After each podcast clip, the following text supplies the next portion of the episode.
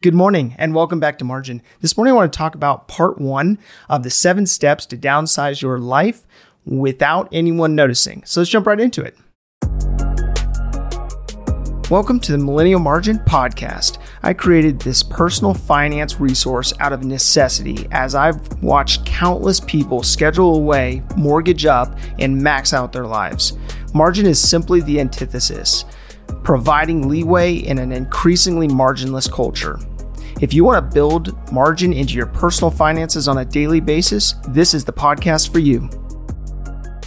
So, some of the greatest pushback I get from people uh, when evaluating their finances and and either having them slow their progress in in regards to their lifestyle creep or having to reverse or rewind course comes down to the fact that they're concerned about what family or friends or neighbors would think.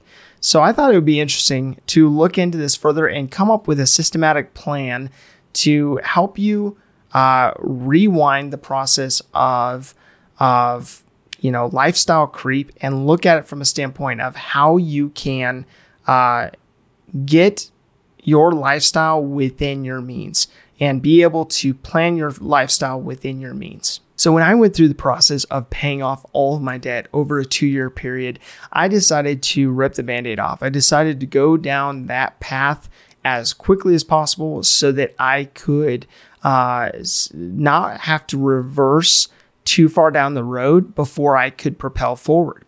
And so I decided that that was something that was worth sacrificing at that time, but that that sacrifice, those sacrifices were noticeable. And I think for many people who are uh, very involved in their communities and their neighborhoods and and don't necessarily want to tear the band-aid off per se. Uh, you know they need another option. They need to look at things from a standpoint of how can i be strategic with where i'm at now so that i can uh, reverse course but not change the things that truly matter the most to me so for people that want to go through the process of scaling back so that they're living within their means, I encourage uh, them to go through a seven step process to evaluate what's in their life right now that is not actually adding the value that they originally thought uh, that those things would would provide for them. And so, what that starts out with, or what that begins with, is step one, which looks at anything related to real estate and and real estate not from the standard, um, you know, traditional term of of of a property, but looking at it from a standpoint of real estate in in regards to space, space that things are taking up.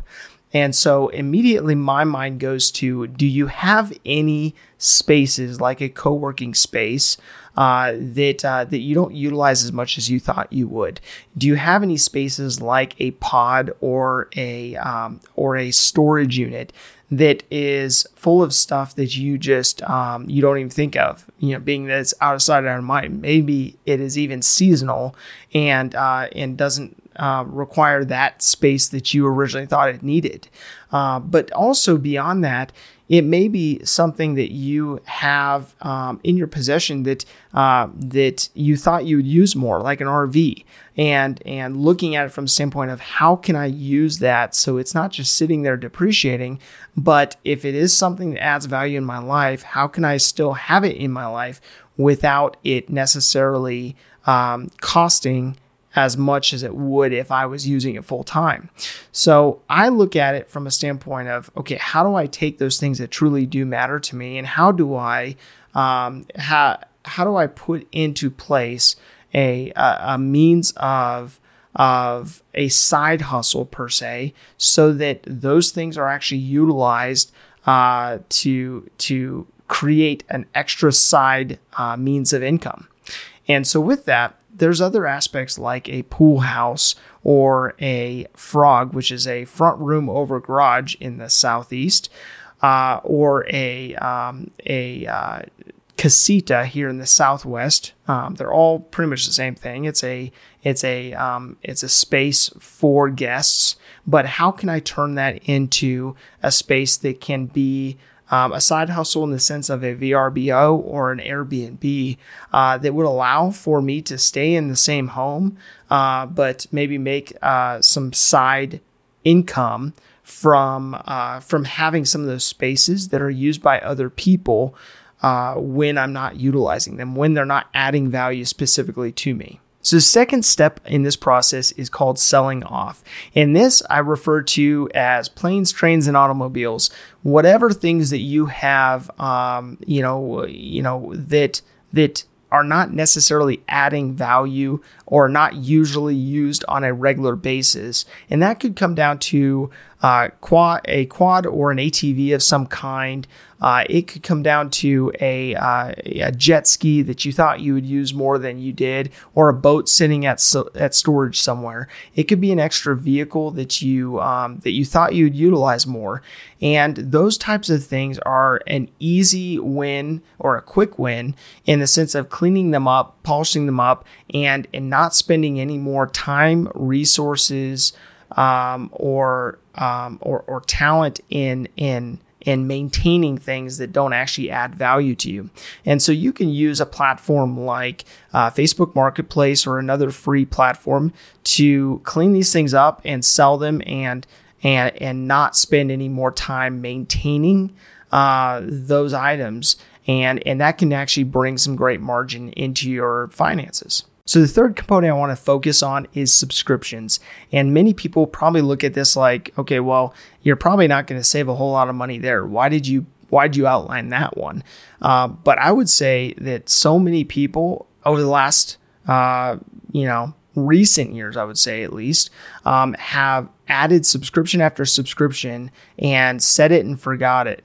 And and in many cases, there are gym memberships, there are um, subscriptions to uh, TV services, there are you know maybe even magazines, who knows? Um, but all kinds of different things related to having food delivered on a schedule to you, or or having clothing uh, picked out for you, all kinds of things uh, from a subscription standpoint that uh, many people, like I said, said it and they forget it. And and oftentimes you can cut down those areas without even missing whatever it was that was showing up at your door uh, or on your TV, and uh, and scaling those down so that you're only paying for those services that you truly value. So the fourth component has to do with food, and many people are are kind of out of sight, out of mind with this aspect. Um, they may be concerned about the total amount that they pay out for uh, for food and maybe even entertainment. Uh, but uh, but I think it's important to look at how much you're eating out, uh, how much you are ordering in, especially as uh, services like Uber Eats or um, or other carrier services uh, bring your food to you. Uh, there are so many aspects like that that actually are more expensive than you realize. Uh, after you are getting your McDonald's uh, delivered to your door and paying tip on it, uh, it it actually can equate to a I would say a healthier meal.